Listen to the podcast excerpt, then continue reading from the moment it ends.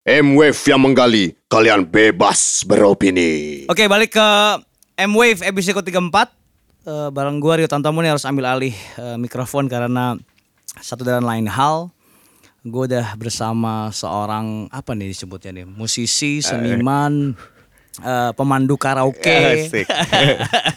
Eh, lalu juga dia seorang yang suka muter-muter tiap kota nih, Eh, Asik. memberikan eh, pencerahan. Narpati Awangga atau Alright. akrab disebut atau dipanggil Om Leo. Alright Rio. Apa kabar, Om Le? All the best lalu Rio Oh, yang segala yang terbaik. itu, Om Le, ya. Ini berusaha untuk ini jadi jadi Toliong tuh. Toliong. Oke, eh, alasan gue pertama mengundang Om Leo itu karena gue pernah dengar cerita dari eh, seorang teman gitu ya karena di Aksara itu eh, Om Leo pernah eh, membuat sebuah eh, penyuluhan. Anjing penyuluhan apaan tuh maksud gue uh, tau gak lo? Dia dia eh, ada banyak yang dengerin. Terus eh, orang pada minum anggur dan segala macam dia berbicara tentang berbicara tentang apa gue tanya gitu kan. Nah ini yang akan kita omongin nih Iya, iya, kita iya. omongin nih sekarang Ya dia ampun. lalu eh, Om Leo juga beberapa kali diundang oleh musisi-musisi baru Asik. Yang Enggak, labil. enggak lah, enggak lah. untuk memberikan ya itu tadi penyuluhan tadi itu ini kadang-kadang gue pikir dia siapa nih motivasional asik.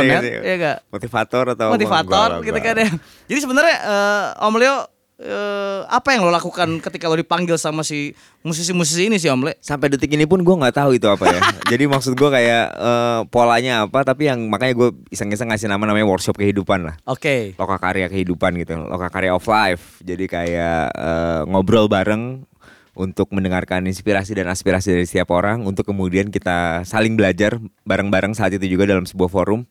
Jadi forum ini eh, workshop forum workshop kehidupan ini eh, intinya merupakan sebuah dialog aja, dialektika antar antar sesama teman, sesama pelaku industri atau pelaku budaya atau pelaku pelaku ranah kreatif dan segala macam untuk saling tahu akhirnya.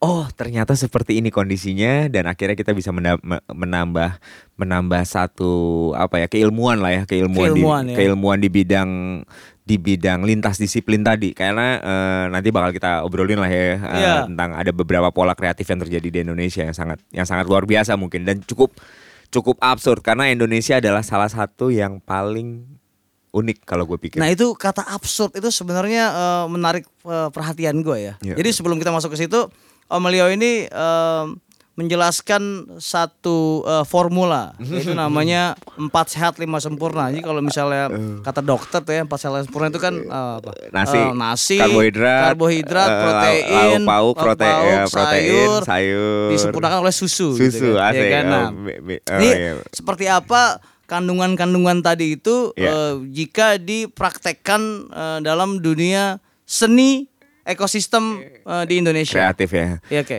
Jadi Om? menarik banget ya. Jadi kayak eh, jadi ini ilmu yang masih berjalan, namun sedikit demi sedikit mulai mulai agak mengerucut, nggak nggak nggak nggak total nggak totali meng- mengerucut ya, tapi mulai mengerucut. Jadi eh, mulailah gue mendapatkan konklusi dari teman-teman gitu ya, bahwa ranah kreatif kita saat ini belum menemukan namanya juga yo. Ada yang bilang ada yang bilang teman-teman circle, lingkar, anak tongkrongan, ada yang bilang skena, ada yang bilang scene ya bahasa Inggrisnya, Hmm. Iya. ada yang bilang ekosistem, ada yang Kancah. ada yang bilang kancah musik, Nah. ada yang bilang adalah eh, eh, anak-anak indie, Waduh. anak-anak hardcore atau apa pun lah kata-kata yang anak-anak indie itu sebenarnya istilah yang agak bisa diperdebatkan panjang Iya, iya. tuh. terus terus Tapi di luar negeri kan tercipta sebuah kata Iya, tentang iya. ekosistem bernama Hmm. sin itu tadi, eh, ski- sin ya, eh, skena yang di tiba-tiba nggak tahu muncul kata skena gitu ya, walaupun gue bisa bisa sedikit eh, mengamini kata skena yang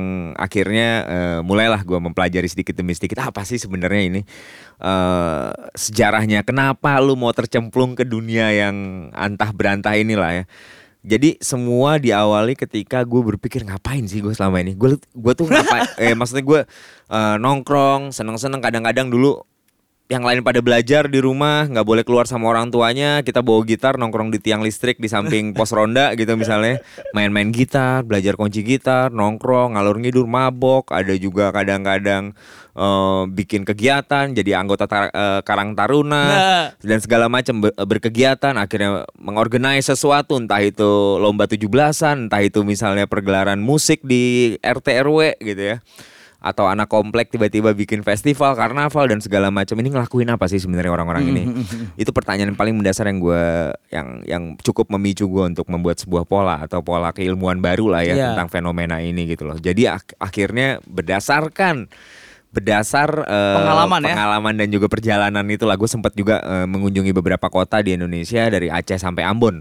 Belum eh, belum sampai ke sana-sana ya. Lombok cuma mampir sebentar tapi nggak nggak sempat nggak sempat terjadi diskusi panjang di sana Eh, dan Papua gue belum nyampe ke Papua sama ke timur ya timur kayak Nusa Tenggara Timur Nusa Tenggara Barat itu mungkin belum belum sampai ke sana. Tapi beberapa titik sudah menunjukkan sebuah gejala yang sangat eh, sangat fenomenal. Dan ini bisa gue simpulkan akhirnya sama teman-teman dalam kondisi tadi ya pengen mengkerucut tadi bahwa ada ada empat pola kreatif atau unsur kreatif yang terjadi yang terjadi saat ini. Dan ada satu eh, ada satu unsur dukungan tambahan yang menjadi menjadi penyempurna dari Apa keempat. gitu, Om? Jadi yang pertama adalah visual, yo. Visual ya. Visual itu ada di ranah gambar. Pokoknya berkaitan dengan kinerja mata aja. Melihat sesuatu dengan indah dari apa pun gambar, ilustrasi, komik, eh, eh, apa pun yang berhubungan dengan yang kaitannya dengan mata. Dalam artian video, apa pun itu ya, bukan kinerjanya ya. Nanti gue gue sambung lagi. Jadi ada pokoknya melihat sesuatu dengan eh, dengan dengan intensitas mata gitu ya Iya. bahwa mata lo melihat sesuatu, eh udah itu kemudian merasa tertarik dengan sesuatu tersebut, itu adalah kinerja visual menurut gue. Yang kedua adalah kuping, audio. Eh, ini adalah sebuah sebuah ranah eh, pola kreatif yang memang eh, menjadi unsur utama. Jadi kayak kepala aja ya, ada ada mata, ada kuping, dan kemudian yang ketiga itu adalah eh, perekaman, memori. Selayaknya komputer, eh, setelah menangkap sesuatu kemudian kita rekam. Dalam bentuk apa pun video, audio, ada ada ada bahkan ada perusahaan rekaman, ada eh, ada apa pun lah yang berkaitan dengan perekaman. Karena ketika hanya terjadi saja tapi nggak direkam itu belum belum selesai gambar misalnya Ya. lukisan Leonardo da Vinci Mona Lisa itu bagus banget. Tapi ketika nggak ada yang mendokumentasikan itu Ya. menyebarkannya di majalah Ya, atau misalnya menceritakan dalam bentuk Ya, review perekaman ya Ya. itu nggak bakal pernah menjadi apa-apa. Jadi karya itu ya kalau mau lihat karya itu bagus ya lo harus datang ke museum ya atau Ya. melihat langsung eh, figuranya dan segala Oke. macam. Itu yang ketiga perekaman atau dokumentatif. Dalam bentuk apa pun fotografi videografi perekaman audio dan segala macam. Yang keempat adalah pemikiran atau nalar. Nah, jadi eh, ini adalah eh, empat unsur tentang bagaimana sebuah proses kreatif terjadi. Jadi di sana ada ada keindahan yang bisa direpresentasikan melalui kuping atau mata, kemudian direkam melalui memori dan diliterasikan melalui otak. Dalam artian eh, dijalankan konsepnya. Jadi ada ada pesan yang disampaikan melalui eh, tiga ranah tadi.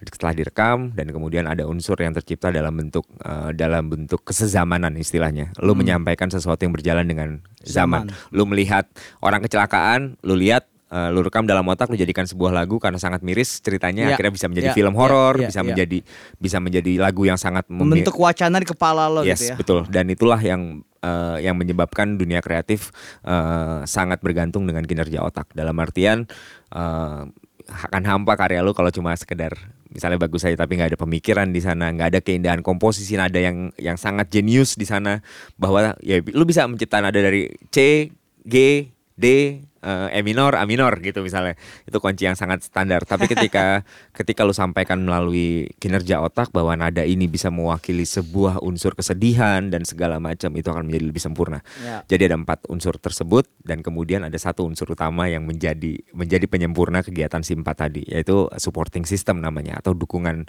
eh, sistem dukungan. Supporting system ini ada dua di dalamnya ada fasilitas dan apresiasi. Oke. Jadi apresiator itu adalah yang menikmati empat karya tadi dan si fasilitator adalah yang menyediakan fasilitas agar si empat benda tadi bisa sampai ke publik yang lebih luas. Oke, berarti ini semua eh, tadi ada lima hal itu eh, muncul dari kegelisahan lo sebenarnya. Hmm. Jadi- sebagai seniman gitu ya. Banget ya. Jadi ketika lu bertanya kan kayak misalnya eh, kenapa sih Beatles terkenal gitu? Oh karena ada empat unsur tadi, ada empat unsur empat sehat lima sempurna tadi yang akhirnya terjadi dalam dalam konteks Beatle. Kenapa gamelan kok bisa sangat indah gitu? Karena ada empat unsur eh, tadi yang bisa menyebabkan gamelan atau misalnya bunyi-bunyian atau misalnya film. Kenapa lu nonton film gitu misalnya? Pertanyaan-pertanyaan itu kan muncul sampai akhirnya eh, yang paling mendasar adalah kenapa lu bersikap bahwa keindahan itu adalah sesuatu yang pengen lu jalanin untuk untuk misalnya jalan menjadi jalan hidup lu gitu.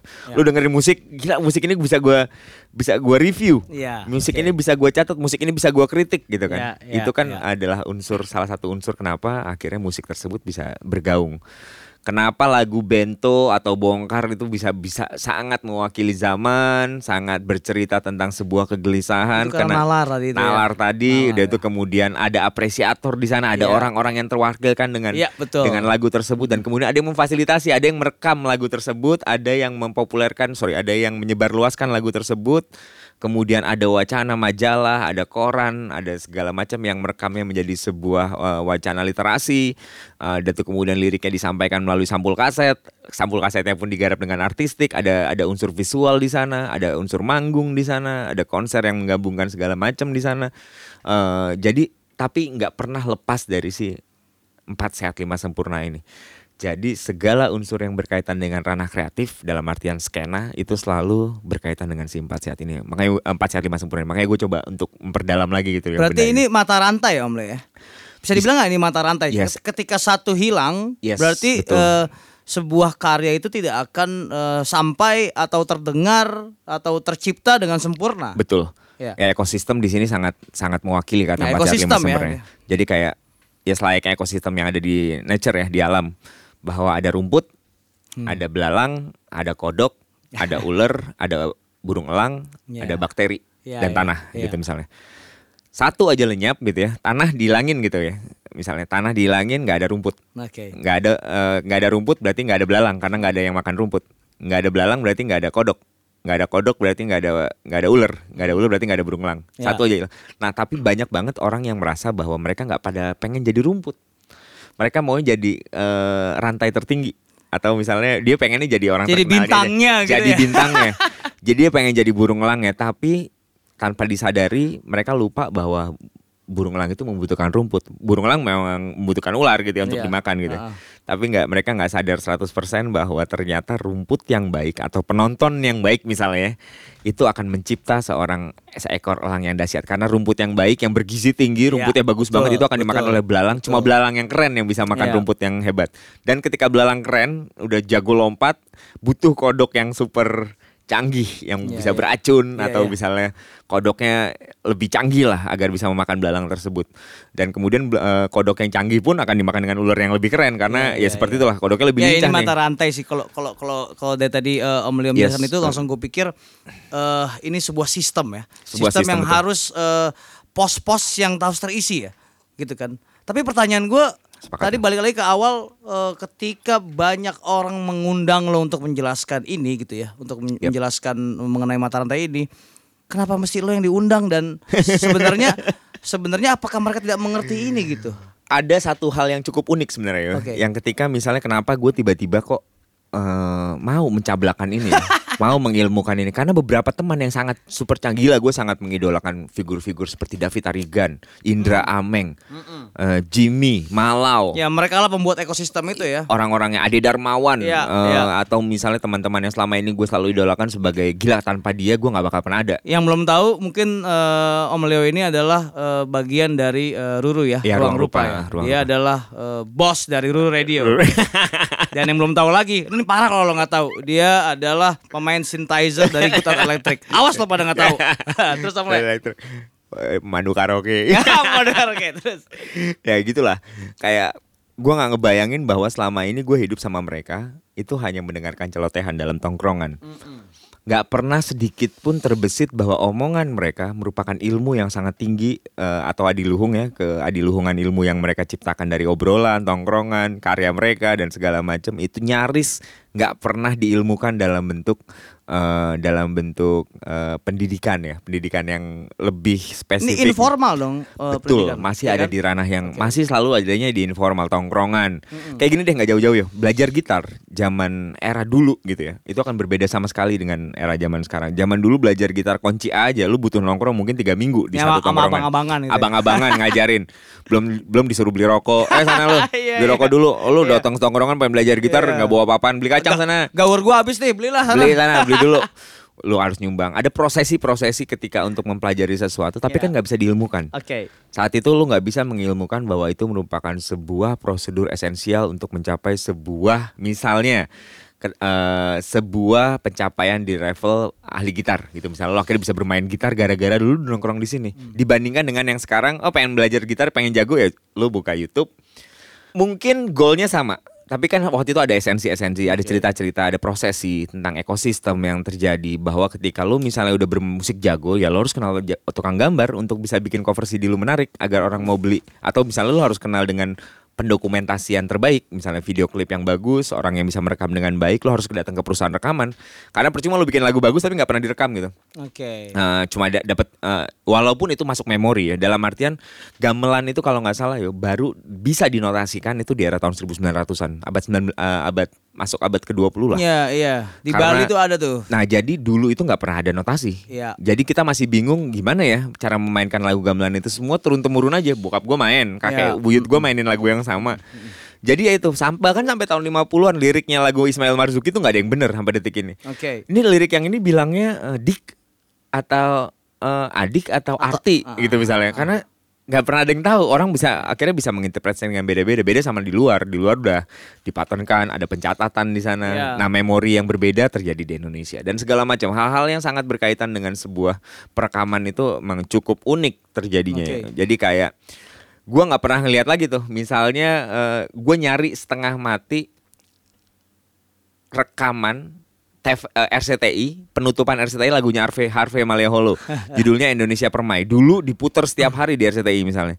Namun saat ini gue nyari pun gila keputus-putus. Ada yang cuma setengah. Wah, kalau kita berbicara tentang dokumentasi sih itu gue mengalami bahwa kita nih miskin banget gitu. Parah, dan- bahwa kalau kita mau bikin dokumenter aja, misalnya mau ini ini ini hal yang sangat konkret gue alami adalah ketika gue membuat dokumenter Hari Rusli. betul misalnya. Itu susah banget gue mendapatkan footage Arsip. footage.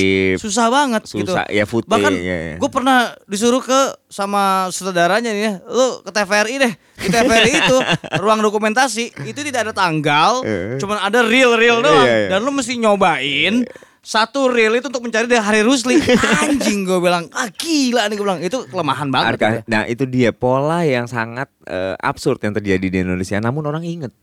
Iya. Orang inget lagunya Inget kepala, seperti ya, apa, ya, ya. Ka- tapi nggak pernah. Nah itu dia yang akhirnya kenapa pendokumentasian itu menjadi sangat penting. Ya. Karena gimana punya, walaupun nggak ada di sentuhan artistik mata dan kuping ya, dalam artian eh, proses perekaman itulah sebabnya kenapa jarang banget dijadiin seniman. Hmm. Eh, misalnya video klip maker itu jadi seorang seniman, video klip itu jarang banget dikukuhkan sebagai itu. Yang jadi seniman itu selalu cuma musisi, Tukang patung, lukis, pe- pematung nggak pematung. pematung? Ya Pematung. misalnya pematung Iya misalnya kan? Tukang sablon yang nggak pernah dijadiin artis atau tukang percetakannya atau ahli setting yang nggak pernah Iya, dijadikan. iya, padahal dia adalah salah satu unsur kreatif yang bisa Iya. mencipta bahwa karya lu akhirnya bisa dicetak dalam bentuk majalah. Majalahnya dilihat sama seluruh orang di, di Indonesia dan lu menjadi terkenal dengan itu. Ini- jadi prosesi-prosesi seperti ini yang sering kita skip Ini yang lo eh, bilang ke orang-orang yang mengundang lo untuk berbicara kepada mereka. Tadi yang gue bilang musisi-musisi itu. Sebenarnya apa sih yang lo Ya. jelaskan? Ini tadi yang lo Ya jelaskan tadi semua. gue jelasin itu yang paling mendasar dulu dan ada juga ya faktor X juga kayak misalnya gue gue harus me- me- menerangkan ulang tentang sebuah Ah, prosesi nggak tadi. ngerti gitu ya, Om Le. bukan gak ngerti Yo ada banyak banget orang yang bahkan sampai detik ini ketika di usia mungkin sepantaran gue juga gitu 40-an ke atas gitu ya masih belum tahu belum bisa ngejelaskan kenapa lo ada di dunia Nah, ini itu tadi per- eh, pas gue ketemu nih sebelum kita eh, record ini, Om Le cerita sama gue, jangan-jangan lo nggak ngerti ya kenapa lo ada di sini yo? Dia bilang gitu. Gue sempet mikir tuh Om Le pas lo kayak gitu kayak, Iya. "Iya juga ya, kenapa ya? Gue dulu kuliah, gue bukan kuliah jurnalistik, lalu tiba-tiba gue ada terjun di dunia jurnalistik gitu betul kan. betul betul Sebenarnya motivasi apa yang pertama ya? Itu gue lumayan berpikir tuh. Set, Oke ya. Dan itu uniknya yo, karena ada banyak banget orang yang di Indonesia atau beberapa teman, gua nggak bilang ini adalah sebuah prosesi populer atau misalnya budaya pop yang terjadi di Barat ya, karena gue bisa tadi kita udah sempat bahas juga karena ini sangat berbeda ketika di, di Indonesia ketika ketika Ya. dilakukan dengan locally gitu ya eh, yang Indonesia banget gitu. Itu sangat berbeda sekali polanya. Seperti kasus misalnya contohnya. Kita nggak pernah kita selalu dibilang sampah masyarakat saat dulu decide mau masuk dunia seni rupa. Ketika. Wah, misalnya boleh tuh masuk sama orang tua gitu ya sama orang tua. Ngapain kamu mau jadi seniman jalanan mau jadi pelukis jalanan? Atau ngapain kamu masuk seni grafis di dunia seni rupa gitu ada dunia seni grafis mau jadi tukang sablon atau mau jadi tukang cetak stempel di pinggir jalan? Atau ngapain lu jadi musisi mau jadi pengamen atau Iya, mau jadi pemain organ tunggal gitu? Hidupnya nggak karuan nanti. hidupnya nggak karuan itu eh, ada ada satu cerita yang akhirnya harus gua harus kita telah ulang gitu. Ada Iya. kesalahan yang sangat fatal terjadi di sana momentum-momentum seperti itu yang akhirnya gue ceritakan ulang. Jadi ketika ada ditanya ada musisi yang pengen terkenal ada musisi yang pengen kaya raya ada musisi yang pengen punya misalnya istri cantik gua kalau pengen jadi istri punya istri cantik ya karena gua orientasinya seksual gitu ya gua harus eh, bisa ngewek yang cewek yang paling kece gitu misalnya jadi gua harus jadi orang terkenal dulu gitu dan cara ya, jadi kan ada banyak kan ada Iya, iya. banyak sekali faktor Z gitu ya eh, tujuan-tujuan atau misalnya ada bahkan yang paling level rendah gua pengen menghibur orang semata gitu misalnya hal yang paling krusial yang harusnya terjadi dengan sebuah skill gitu kan Iya. ketika lo memiliki skill di ranah kreatif lu lupa bahkan sama sama sebuah prosesi itu sama sebuah eh, nilai keadiluhungan sebuah Iya, skill. iya. dalam artian lu bisa bermain gitar yang harusnya dilakukan kan bukan mencari uang dengan bermain gitar. Bagaimana caranya agar gue bisa bahagia dengan cara bermain gitar dan orang lain pun bahagia ketika mendengarkan permainan gitar gue itu yang paling mendasar kan Oke, iya. selanjutnya nanti ada level rewards. Iya, iya. beberapa mengkat itu prosesi itu untuk mencapai rewardnya langsung. Dalam artian gue pengen duitnya aja jadi gue bi- gue cuma mau manggung kalau dibayar Eh, Oke. gue ya. cuma mau menulis review musik kalau ada duitnya. Duitnya, Eh, oke. Gue cuma mau penyelenggarakan acara gitu misalnya kalau ada orang yang bayarin gue Ya. eh, ngasih gue duit. Dia lupa tentang sebuah skill tadi yang harus dibagikan ke masyarakat luas, Oke. sebuah skill yang harus di sharing ke masyarakat yang lebih luas. Itu hal-hal yang sangat cukup mendasar sih. Kenapa lu suka gambar kan niatan lu pengen agar gambar lu diapresiasi sama orang, orang seneng ngeliat gambar lu. Tapi kan nggak bakal mencapai ke level yang selanjutnya kalau nggak ada itu dulu. Gitu. Iya, betul. Oke. Banyak orang yang cut prosesi ini sampai ke Oke. duitnya langsung gitu. Oke, ya. gua ngerti. Hmm. Berarti Nah. eh, lo ingin menanamkan eh, bahwa kalau menjadi seorang seniman, yang paling pertama harus di, di kepala lo adalah eh, bahwa karya lo itu bisa membuat eh, bahagia pertama diri lo, Betul. lalu penikmatnya gitu Penikmatnya. kan. Bahkan- Uang datang berikutnya. Nah betul itu yang dilupain sama beberapa orang karena itu sebenarnya prosesi-prosesi yang terjadi di lokal kita ya lokal Oke. kita tuh sebenarnya mengharuskan kita untuk menjadi seperti itu ketika lo mendapatkan ilmu eh, bagikanlah ilmu ini ke orang lain eh, atau misalnya sharinglah kemampuan lo tersebut dalam bernyanyi bernyanyi merdu gitu ya agar orang bisa seneng agar indah agar dunia ini indah gitu Oke. Nanti rewardsnya itu pasti nyusul, nggak mungkin nggak nyusul. Sebuah rewards eh, kayak orang tahlilan aja. Orang tahlilan siapa sih yang mengha- mengharapkan apa sih? Mengharapkan agar kelihatan muka gue di tahlilan tersebut gitu. Dia cuma mendapatkan, dia cuma mengharapkan ridho Allah aja. Ridho gitu, Allah. ridho Iya. Allah aja misalnya.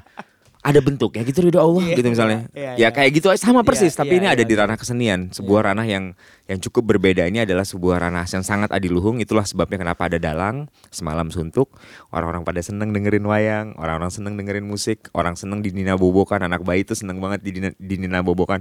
Ada niatan gitu orang tuanya ketika nyanyikan Nina Bobo ini, gua akan dengan sangat merdunya bernyanyi. Semoga ada tetangga gue yang denger nanti lagu. Wah gila gue nyanyi lagu Nina Bobonya merdu banget sampai akhirnya gue Oke. dipanggil rekaman. Gue bakal jadi kaya raya nih dengan lagu. Enggak. Enggak. Niatan yang paling Enggak. dasar adalah gue pengen bahagiakan anak gue agar anak gue bisa tertidur pulas itu yang sering dilupain sama orang. Menggambar ilustrasi gitu ya. Gue pengen gambar agar karya gue bisa memberikan inspirasi ke orang banyak dan segala macam. Nah mempelajari ini yo yang sebenarnya cukup Oke, cukup ya. menarik buat gue untuk kita sharing bersama akhirnya dalam sebuah momentum. Misalnya bikin forum atau bahkan menelaah ulang tentang pola kreatif yang terjadi di Indonesia. Makanya gue agak sedikit ini sih ya gue agak sedikit kurang sepaham dengan pola industri sebenarnya industri kreatif. Wow, ini ini penting nih. Menarik Oke. banget ya karena yang ada di pola pikir gua gitu ya, hal yang harusnya sangat bertentangan dengan eh, esensi yang terjadi dalam sebuah karya seni itu tiba-tiba langsung dikapitalkan atau langsung diindustrikan atau langsung diceritakan sebagai sebuah sebab musibab terjadinya eh, eh, Sebuah karya. sebuah karya gitu Mm-mm. loh. Lo harus Oke. bikin karya seperti ini agar laku misalnya gitu kan. Lo jadi orientasinya tuh harus digeser dan cukup menarik ketika tiba-tiba gue bercerita ini kepada beberapa orang yang ternyata masih mencari itu digging dia kaget ketika dia sudah kaya raya atau menjadi seorang musisi terkenal dia udah nggak nikmat lagi. Dia udah nggak menikmati Oh, itu. banyak tuh. cuma mau manggung kalau dibayar.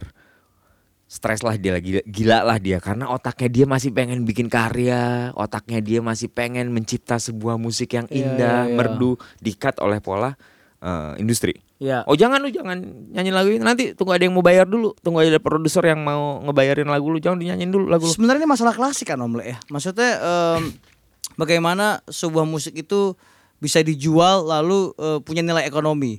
Kadang-kadang Iya. gue teringat sa- satu eh, cerita yang miris sebenarnya. Kita tahu Krisya lah ya. Krisya Iya, itu kan iya. musisi yang besar, legenda segala macam. Ketika dia meninggal gitu ya, masih aja ada orang penggalangan dana untuk dia sakit gitu kan. Jadi ketika ketika eh, nilai pertamanya tadi yang lu bilang Adi Hmm. Luhung tadi sudah kita peluk gitu ya, embrace gitu.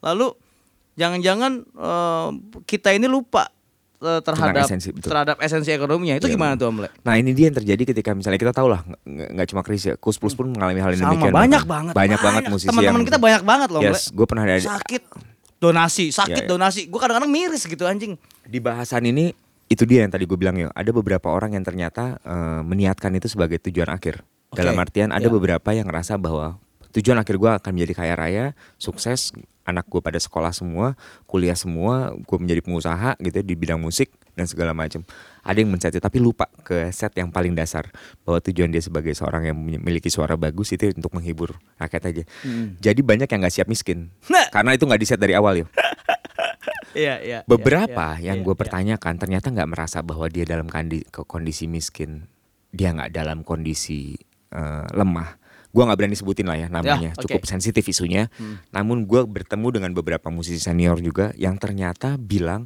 ah siapa yang bilang gue miskin gitu ya gue ngelihat rumahnya mungkin ada di, di tempat yang kurang layak dan segala macam lah ya secara secara strata sosial dan segala macam tapi ketika gue tanyakan langsung ke orangnya orang nggak Gak merasa miskin. nggak merasa miskin. Karena dia Gue kaya masih rasa, bisa, gitu ya. andaikan dia penyanyi, gue masih bisa nyanyi, gue masih bisa menghibur orang kok. Oh, Oke.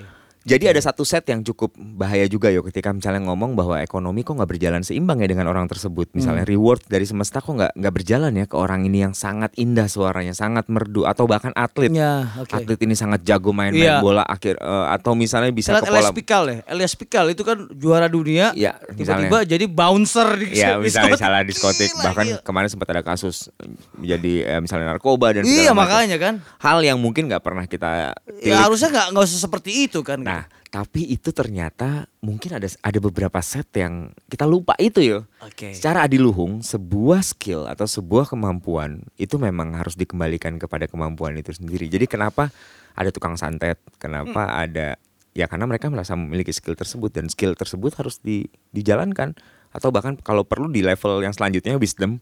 Wisdom itu kebijaksanaan. Apa pun ya jarang lah ada kebijaksanaan yang buruk lah ya. Bukan tukang santet lah ya misalnya apa lah ya. Tukang sunat misalnya. Ya. dukun sunat atau dukun beranak gitu ya.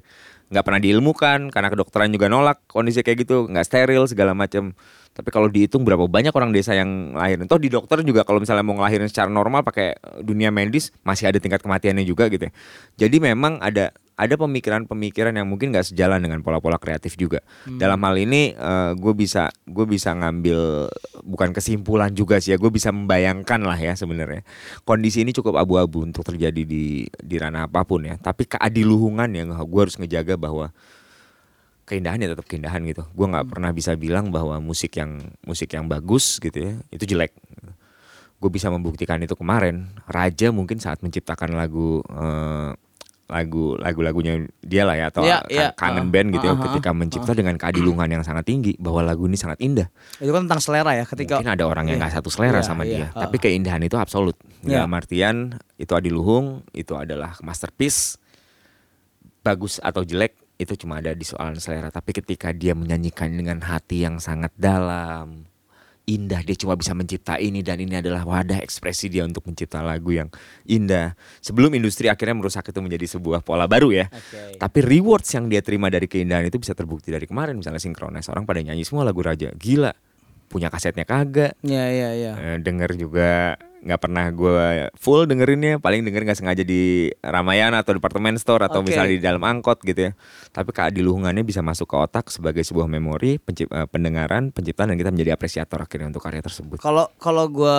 eh, apa ya eh, simak tadi omongan lo segala macam, berarti kehadiran industri mengurangi sisi adiluhung dari sebuah karya. yang Jangan-jangan, harusnya yang jangan-jangan. harusnya berjalan beriringan Oh, harusnya berjalan beriringan. harusnya menjadi ekosistem pelengkap Oke. jadi bukan sebagai elang.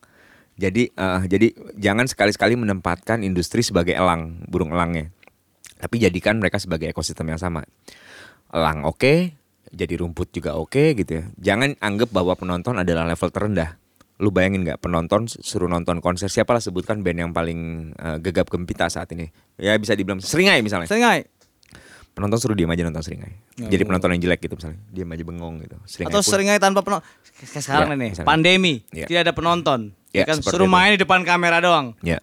Wah. Jadi lu membutuhkan ekosistem yang tepat, apresiator Iya, yang tepat. iya, Penonton harus membeli tiket agar band ini tetap bisa kesupport. Namun kan itu ada prosesi-prosesinya. Iya. Namun di level penonton, penonton yang baik adalah yang level derajatnya tinggi tadi. Jadi ada penonton terbaik yang beli merchandise, supporting band tersebut sebagai sebuah rewards kepada bandnya.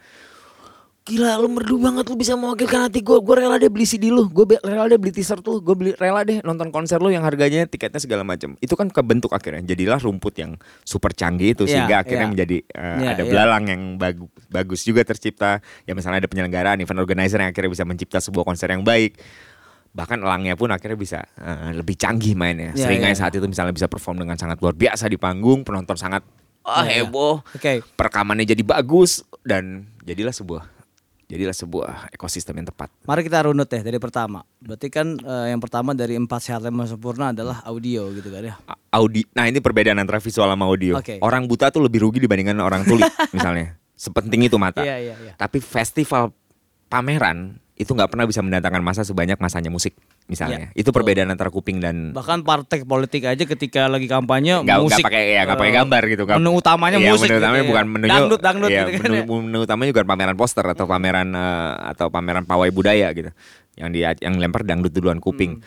Karena emang ada nah inilah baru kita ngomong secara detail gitu ya ada esensi-esensi yang cukup penting terjadi kenapa visual itu penting Oke. sangat penting karena bahkan sampai dikategorikan bahwa mata itu adalah indera kita yang paling penting gitu ya dibandingkan dengan mulut atau kuping Iya. mulut sama kuping ini sebenarnya sama sih karena dia kan audio dan input Iya, dan output ya ah. Eh, orang tuli biasanya nggak bisa nggak bisa berbicara juga karena dia nggak bisa mendengarkan apa Iya. yang dia omongkan Iya. atau eh, dia nggak bisa mengomongkan kalau nggak dia nggak mendengar Nah, apa omongan iya, tersebut iya. jadi emang ini adalah dua sinkronisasi yang cukup Oke. penting audio dan audio dan dari mulut input dan output gitu ya. Oke.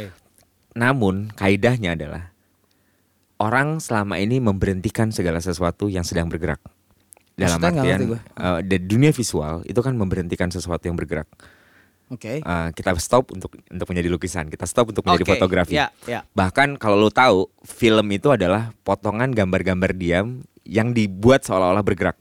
Yes. Jadi kalau lo lihat slide film itu ya semuanya gambar diam semua, Hmm. dibuat seolah-olah bergerak karena nggak ada satupun sampai detik ini proses perekaman yang bisa merekam gerakan secara benar. Hmm. Dalam artian real bahwa ini adalah merekam gerakan dan di- di- nggak ada satupun gitu.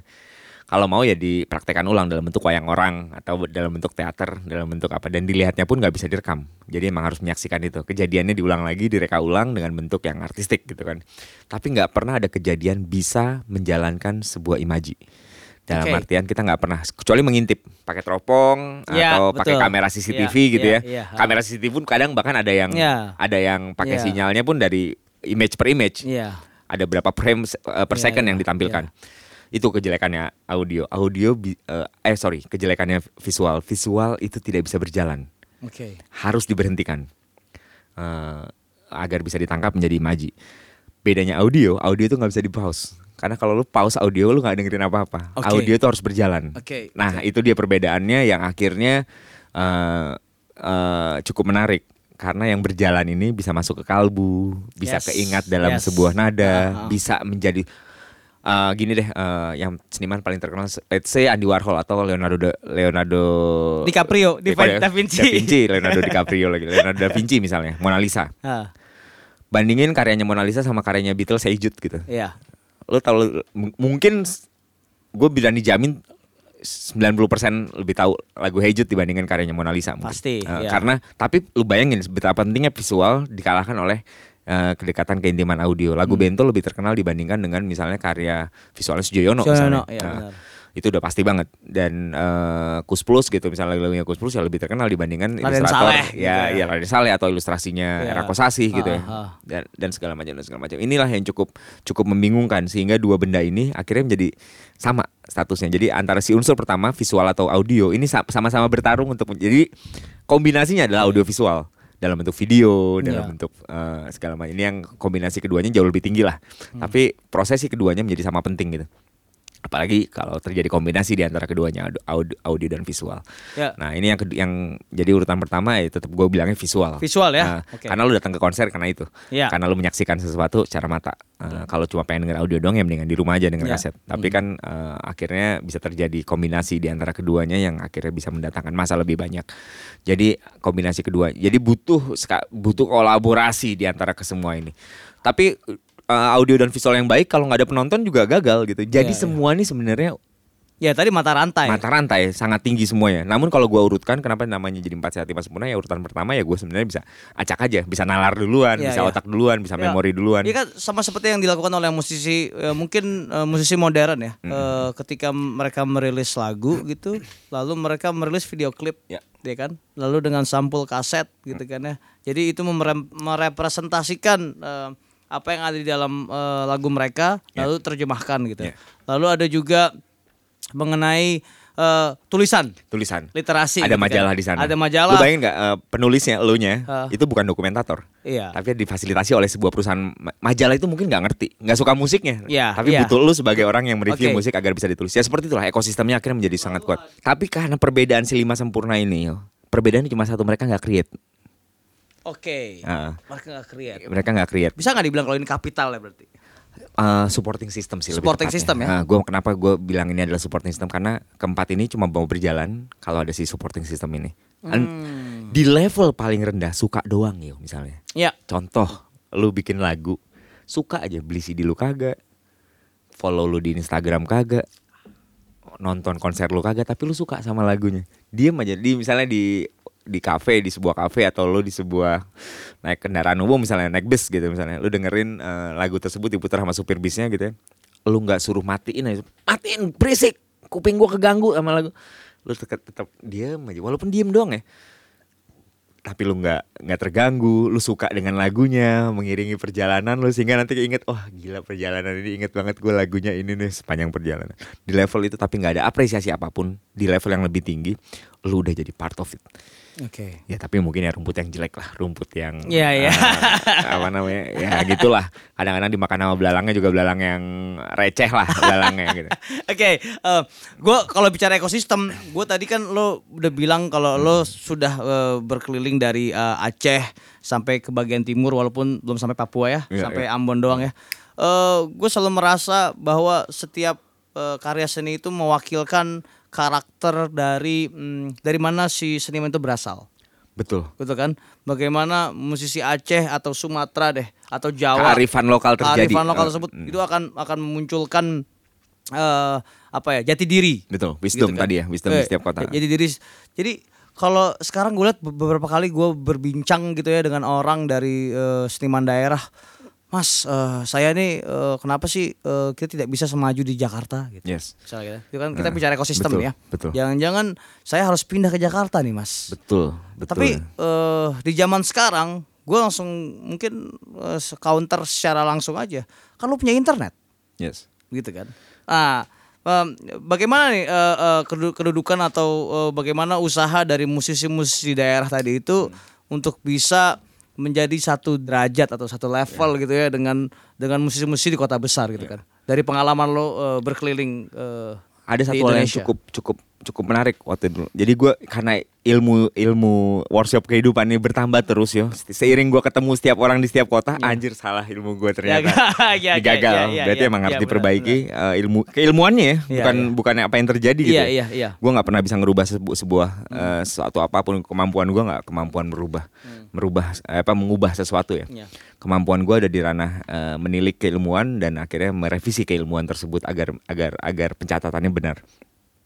Ada kejadian bahwa rata-rata yang melakukan yang terjadi seperti itu tadi ya, itu kelakuannya cuma meneropong ya. Meneropong. Nah, mereka nggak bercermin dengan apa yang mereka punya, apa yang jadi selalu diteropong. Ada tolok ukur di sana, ada standarisasi di sana. Kemajuan itu diukur dari tam- banyaknya tampil di televisi. Kemajuan itu di, eh, Itu di- menarik sih, diukur iya. dari lakunya merchandise yang mereka punya, viewersnya di YouTube Oke, oke, dan segala macam. Mereka lupa tentang esensi yang paling mendasar dari sebuah karya, mencipta Hmm. karya sebaik-baiknya secara esensi, secara locally, secara pemikiran, secara pendokumentasian, secara eh, supporting system yang baik gitu ya dalam lokalnya misalnya dia mengajarkan orang-orang lokal agar mencintai budayanya mereka. Hmm, Musik seperti ini sangat lokal sekali sehingga bisa muncul sebagai sebuah wacana yang akhirnya dihargai secara lokal. Jakarta melakukan itu. Pusat melakukan itu. Pulau Jawa rata-rata teman-teman di Bandung melakukan Iya, itu semua. iya, iya. mereka menggali apa yang mereka punya ditampilkan dalam dalam kondisi sebaik-baiknya. Kemasan yang bagus uh, industri yang bagus yang menarik. Ada publisher di sana ada perusahaan rekaman di sana. Ada beberapa kota yang nggak punya studio musik bahkan ya. Ada beberapa kota yang nggak punya perusahaan rekaman bahkan. Ada beberapa kota yang mungkin nggak memiliki vendor sound system.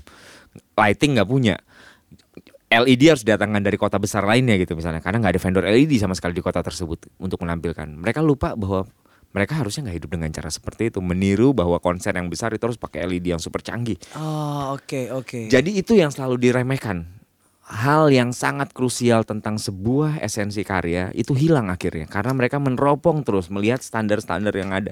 Walaupun kita sadar benar bahwa memang kita mengikuti pola populer yang ada saat itu Bisa nggak kalau dibilang itu adalah sebenarnya eh, ungkapan keinferioritasan atau merasa kecil Betul. eh, dari eh, kota-kota eh, kecil itu yang merasa anjing, gua nggak bisa kayak orang Bandung ya, Bener. gua nggak bisa kayak orang Jogja Sepakat. ya, Itu ya, kan? itu gue ngomongin masalah bahwa ada perasaan insecure bahwa Iya. mereka mereka nggak spesial. Itu yang paling gua nggak suka banget yo. Iya. Mereka ngerasa nggak spesial aja. Itu udah paling gue benci banget dari beberapa orang yang ngomong bahwa tapi musik kita kayak gini doang Om Leo bisa nggak ya?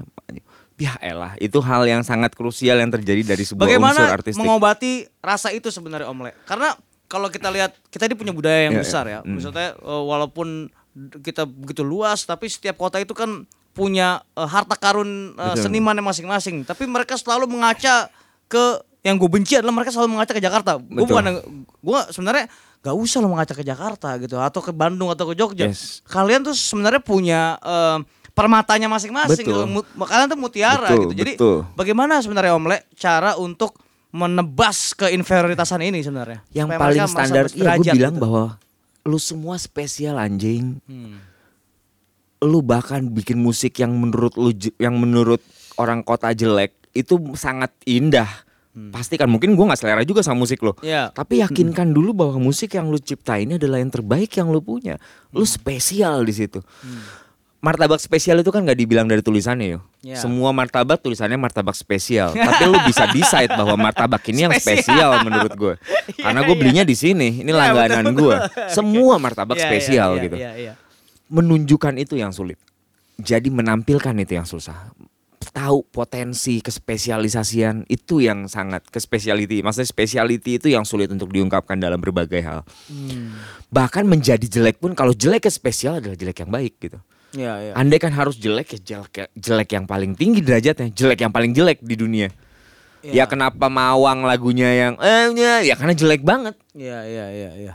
Jadi dia menjadi spesial dengan lagu tersebut gitu. Iya, iya. kenapa Kiki ke, apa Kiki ke apa siapa yang aku bukan boneka Barbie Ah, ya gitulah Ya, yang itu, lagu itu ha, ha. kenapa menjadi sangat terkenal kenapa iklan yang sangat jelek gitu iklan ada bahkan ada beberapa iklan yang jelek banget keinget kerekam itu karena spesial tadi dan orang lupa tentang kespesialitian itu. Oke. bahwa berbuat spesial itu bisa dalam ranah apa pun. Dan setiap orang spesial. Kita born to spesial lah. Lu punya nama lu punya nama Rio Tantomo gue punya nama Narpati Awang nggak biasa dipanggil Om Leo. Itu juga spesial. Kenapa gue harus menjadi spesial? Karena ya gue harus mengukuhkan bahwa nama gue harus tercatat dan sebagai legacy. Gue harus berbuat yang terbaik agar nama gue nggak memalukan. Gue nggak dipenjara misalnya atau gue nggak gua nggak menjadi sampah masyarakat yang busuk banget. Nama gue adalah berkah buat gue gue menjadi spesial dengan itu hal kayak gitu sus- sulit banget ngegalinya karena yang di selalu di priori- prioritaskan ya itu di Iya. infernalitas tadi yang yang gue pikir salah banget Iya, sih. dan dan menurut mu- untuk musisi-musisi di luar kota-kota Hmm. besar mungkin juga tadi benar kata eh, Om Leo, jangan ingin selalu menjadi bintangnya, gitu kan. Yes. Tapi juga eh, buat ekosistem itu. Misalnya eh, di Lampung lah ya. Kenapa orang pergi ke Jakarta? Karena di, di Lampung tidak ada record label Ya. yang bisa membuat mereka jadi naik gitu Ya, kan. Atau tidak ada satu agregator besar kalau sekarang kita ngomongin agregator ya karena zaman digital ya. Tidak ada di Medan, tidak ada di kota-kota yang lain. Semuanya harus harus pergi ke sini. Betul, Gue betul. gue inget satu eh, kisah band eh, dari Medan ya. Eh, gue enak ya nyebut nama band ya. Udahlah nggak usah ya gitu ya. eh. Mereka harus pindah ke Jakarta Ya. untuk bisa eh, eh, bisa eh, survive gitu. Iya, betul. Pada akhirnya di Jakarta kepeleweran juga gitu. Terus gue bilang sama si orang ini, si eh, anak band ini, lo ngapain sih pindah ke Jakarta? Saya Dan itu sebabnya akhirnya mereka merusak ekosistem itu sendiri dalam Itu dia. artian eh, Iya. dalam artian ada kesalahan fatal dari sebuah sebuah industri yang maha besar gitu ya. Yang baiknya banyak banget. Tapi ya ada kesalahan fatal yang cukup cukup apa namanya? Mereka menjadi sebuah standar Hmm. dari sesuatu yang Ya, keindahan kapitalisme itu tadi itu sebenarnya. Ya, enggak enggak bu- ya, di luar itulah tapi maksud Oke. gua kayak tapi gue mikir bahwa standarisasi mereka merusak sebuah esensi dari keindahan tersebut misalnya kayak contoh lupa bahwa semua hal itu indah Hmm. perbedaannya cuma di persoalan selera akhirnya dia mengikuti selera yang lebih banyak nah itu kan ada kesalahan-kesalahan yang akhirnya Iya, harus iya, kita iya. harus kita telah ulang eh, betapa mengerikannya fenomena Sinta Jojo misalnya ya, ya. waktu itu eh, begitu terkenalnya mereka sampai lupa tentang esensi kenapa mereka berbuat seperti itu.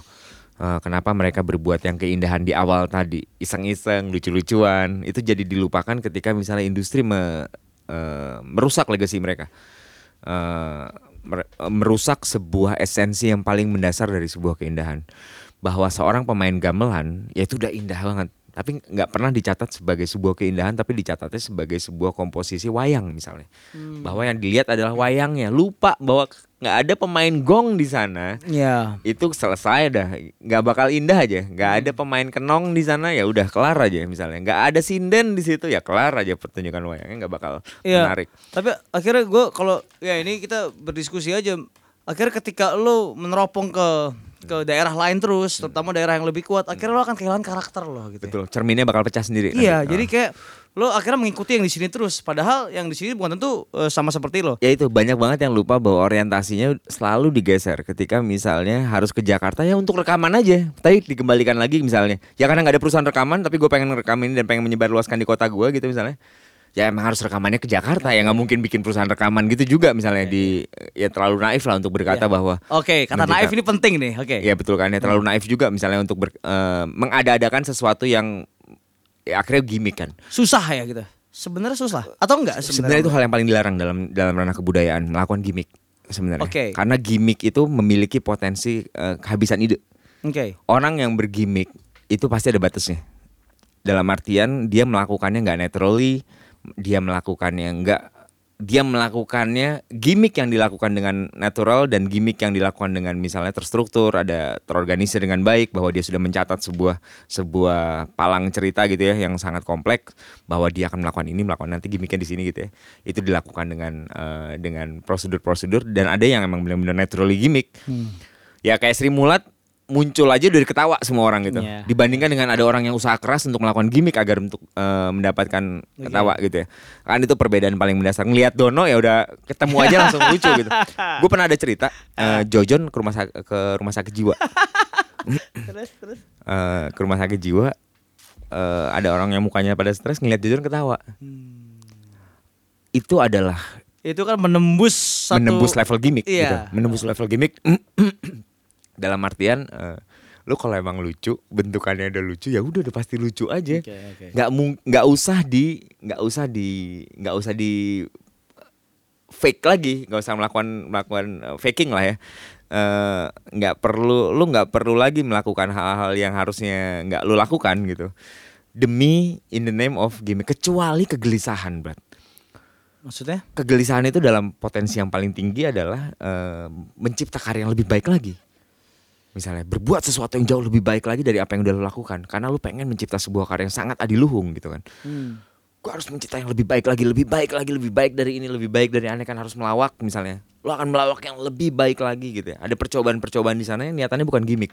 Niatannya bukan gimmick dalam artian eh takut kehabisan ide. Orang tuh nggak ada yang pernah kehabisan ide berat. Jadi itu yang jadi Garis selalu- bawah itu orang tidak akan pernah bisa kehabisan itu. Lo- Kalau lo mau menggali sebenarnya Ka- kan. dan kalau dan kalau ada perasaan konflik Nah, itu Iya, dia tuh. jadi ya penting. lu harus Oke. mu- lu harus tahu konflik lu dulu Ka- Oke. sehingga dengan seperti itulah ide lu akan mengalir deras gitu sehingga lu akan menjadi survive ka- lu di lu kalau nggak ditaruh di hutan ya nggak bakal ide lu ya bakal makan dengan gampangnya Ini- ke warteg gitu ya. tapi kalau lu taruh di hutan mendapatkan konflik baru mendapatkan cerita baru lu akan berbuat yang lebih baik dari ini ini, ini Metode-metode itu. cerita dari temen gua eh, seorang musisi Bandung ya. Hmm. Eh, ya dia sekarang sudah eh, berumur udah berumur lah ya. Lalu dia bilang, "Atau nggak apa perbedaan eh, kota Bandung dan kota Jakarta?" Dia bilang gitu. "Eh, kenapa Bandung yang dulu kita tahu gegap gempita Ya kamu kita tahun 90-an eh, independen lahir segala macam gitu. Tiba-tiba sekarang eh, terputus generasinya. Hmm. Sedangkan di Jakarta ada terus gitu. Dia bilang salah satu yang hal yang masuk akal buat gua karena Bandung kehabisan konflik atau atau orang atau mereka Menghilangkan eh, konflik. eh, tidak tidak merasa gelisah lagi. Ya. Mereka sudah hidup terlalu nyaman. Sedangkan kalau di Jakarta ritme cepat kan. Ritme cepat segala macam. Lalu eh, ada aja kemacetan segala macam. Jadi orang seniman yang tinggal di Jakarta itu selalu merasakan eh, sebuah konflik yang akan melahirkan karya baru. Sedangkan di kota-kota lain mereka terlalu damai untuk membuat seni. Ya. Itu gimana Om Leo? Nah itu eh, nalar dan pemikiran kenapa berjalan dengan sezaman ke ya tadi gue bilangnya kesezamanan dalam pola pemik- pemikiran itu benar-benar sangat bereaksi dengan pola kreatif karena itu intinya bro. Lu kalau nggak mendapatkan konflik gimana lu mau bikin karya bagus kalau misalnya lu tiba-tiba kaya raya misalnya. Gue yakin 100% Ini susah juga nih. dan ini ada ada cerita yang sama di level Iwan Fals bahkan. Slang. Slang Sama. misalnya. Iya. Zaman susah dan zaman misalnya The Beatles di zaman susah sama Iya, di zaman iya. makmur akan berbeda sama sekali. Beatles Iya. itu nakal sampai tua, sampai Iya. mau bubar pun dia harus nakal dulu. Ah, ah, ah. Rela bubar karena dia harus harus mendapatkan konflik karena udah terlalu nyaman dengan pola-pola seperti itu mungkin. Eh, ya gue dengar ada banyak lah ya, ada banyak kasus Nirvana. eh, ya gue nggak yakin Nirvana sukses besar gitu misalnya eh, tanpa konflik. Dan gue ngelihat ada ada hal-hal seperti itu yang selalu tercermin gitu ya dari dari pola pola kesuksesan tanda petik ya. Gue nggak bilang sebagai materi tapi sebuah kesuksesan tentang penciptaan karya yang sangat adiluhung, Oke. karya terbaik itu selalu muncul dengan adanya Konflik. konflik kegelisahan gue naksir cewek ini cewek cantik banget ya tapi kok gue nggak bisa ngedapetin cewek ini ya? ada konflik di sana Iya, bahkan kadang-kadang seorang seniman harus berkorban untuk karya seninya. Itu kan Yes, eh, betul. Dan bahkan- banyak, banyak sering kita cerita ya gitu kan. Bahkan yang paling dasar ya bedanya gimmick sama reality adalah seperti itu kan Iya. bahwa ada beberapa yang ngalamin langsung ada beberapa yang nggak ngalamin gimana lu gimana lu mau mencipta karya yang sangat indah kalau lu nggak mengalami hal tersebut misalnya permintaan pasar bikin lagu cinta dong Wah, udah punya konflik cinta aja kagak akhirnya mengada-ada Iya, itu dia. akhirnya nggak menyanyikan dengan Ya, hati mungkin di sinilah eh, letak nalar dan pemikiran itu ya. Betul. Jadi ketika em, bagaimana lo peka terhadap eh, konflik yang ada di sekitar. Gua rasa gua gua gua gua rasa ti- tidak ada eh, daerah atau keadaan manusia yang tidak memiliki konflik. Pasti ada selama lo peka. Bener gak Om Leo? dan jangan dicari ya Nah, ini Betul. nah ini ini Eh, susah nih. nah, Jangan jadi- dicari tuh gimana Om Leo? maksud gue konflik itu nggak bisa dicipta. Oke. Konflik itu harus dialamin, bro. Jadi kayak misalnya lo harus mengalami hal tersebut untuk untuk tahu rasanya. gue pernah dengar cerita ada musisi yang sangat terkenal gitu ya, yang sulit, udah sangat sulit untuk turun lagi ke jalan ngamen misalnya. Oke. Oke. Ada perasaan dia takut keluar. Ya gue ngebayangin orang seperti Ariel, Peter Pan gitu ya, udah nggak mungkin lagi makan di warteg, bro. mungkin ya, padahal di situlah dia mendapatkan sebuah esensi tentang uh, rasa, tentang sosial, mendapat Mungkin itu konfliknya. Akhirnya dia tidak bisa, makanya gini. Ya harusnya di band pang. Iya. Ya, misalnya tiba-tiba mungkin Ariel akan eh, harus ya mungkin ya kebayang gue mungkin dia akan ngomong bahwa eh, fucking shit rules Indonesia Iya, seperti misalnya. seperti gini kalau gue contoh yang paling dekat adalah kemarin gue baru meneliti tentang David Bowie ya Hmm. ketika dia eh, sudah terkenal akhirnya yang akhirnya yang menjadi konflik adalah keterkenalan dia ke ke ke kepopularisan dia akhirnya dia dia resah dengan popularitas itu akhirnya itu konflik baru dia Hmm. Ya. ketika dia merasa wah gue jadi disukai banyak orang nih segala macem pada dasarnya dia kok kok gue jadi gelisah ya? Gue jadi tidak bisa bebas lagi. Ya. ya kan? Akhirnya dia tidak tidak mencari-cari konflik. Akhirnya itu tadi kenapa gue menggaris bawahi kata peka? Eh, eh, seniman itu harus peka terhadap eh, kehidupan dia sendiri. Bahwa setiap saat setiap waktu itu selalu ada konflik misalnya itu tadi David Bowie tadi. Jadi konflik tuh sebenarnya nggak usah dicari pun ada, asalkan peka. Itu tadi pe, pe, nalar dan pemikiran itu nggak sih Om Le? banget. Jadi eh, zaman itu berjalan dengan pola-pola cara eh, kezamanan ya maksudnya ke pemikiran eh, nalar, literatif gitu ya. Hal-hal yang sangat berkaitan erat dengan eh, pola mengungkapkan sesuatu itu kan harus mendapatkan mendapatkan trigger. Nah, trigger-trigger ini ada yang made, ada yang born. Born to be trigger gitu. Ada beberapa orang yang udah gila dari lahir emang. Misalnya gitu ya. Udah gila nih orang ngap, gila nih emang gila. Nggak, nggak, nggak usah digimikan gitu. Emang udah ngaco aja. Nggak perlu dia konser di pinggir jalan udah emang karena di tiap hari juga Iya. Atau konser. lu buka aja Twitter deh sekarang. Iya, itu iya. konflik semua isinya. Ya, ya, eh, ya gitu bener kayak yang gue bilang Twitter adalah salah satu contoh yang paling gampang tentang bagaimana orang mencipta konflik bukan mengalami konflik. Eh, dia mencipta konflik aja. Menjadi SJW misalnya. Ya. menjadi menjadi kritik yang eh gue harus mengkritik terus nih setiap hari. Apa yang bisa gue kritik lagi? Cari bahan ah buat bisa dikritik. Mate akhirnya. Nggak yang born to be Oke, eh, ya dia mungkin nggak ngalamin langsung. Coba andaikan dia turun langsung ke jalan naik motor macet-macetan atau di jalan kaki misalnya. Ada prosesi yang baru tadi tuh. Ya. Eh, itu menarik banget. Ini ilmu yang baru gue dapetin kemarin tentang masalah esensi Oke.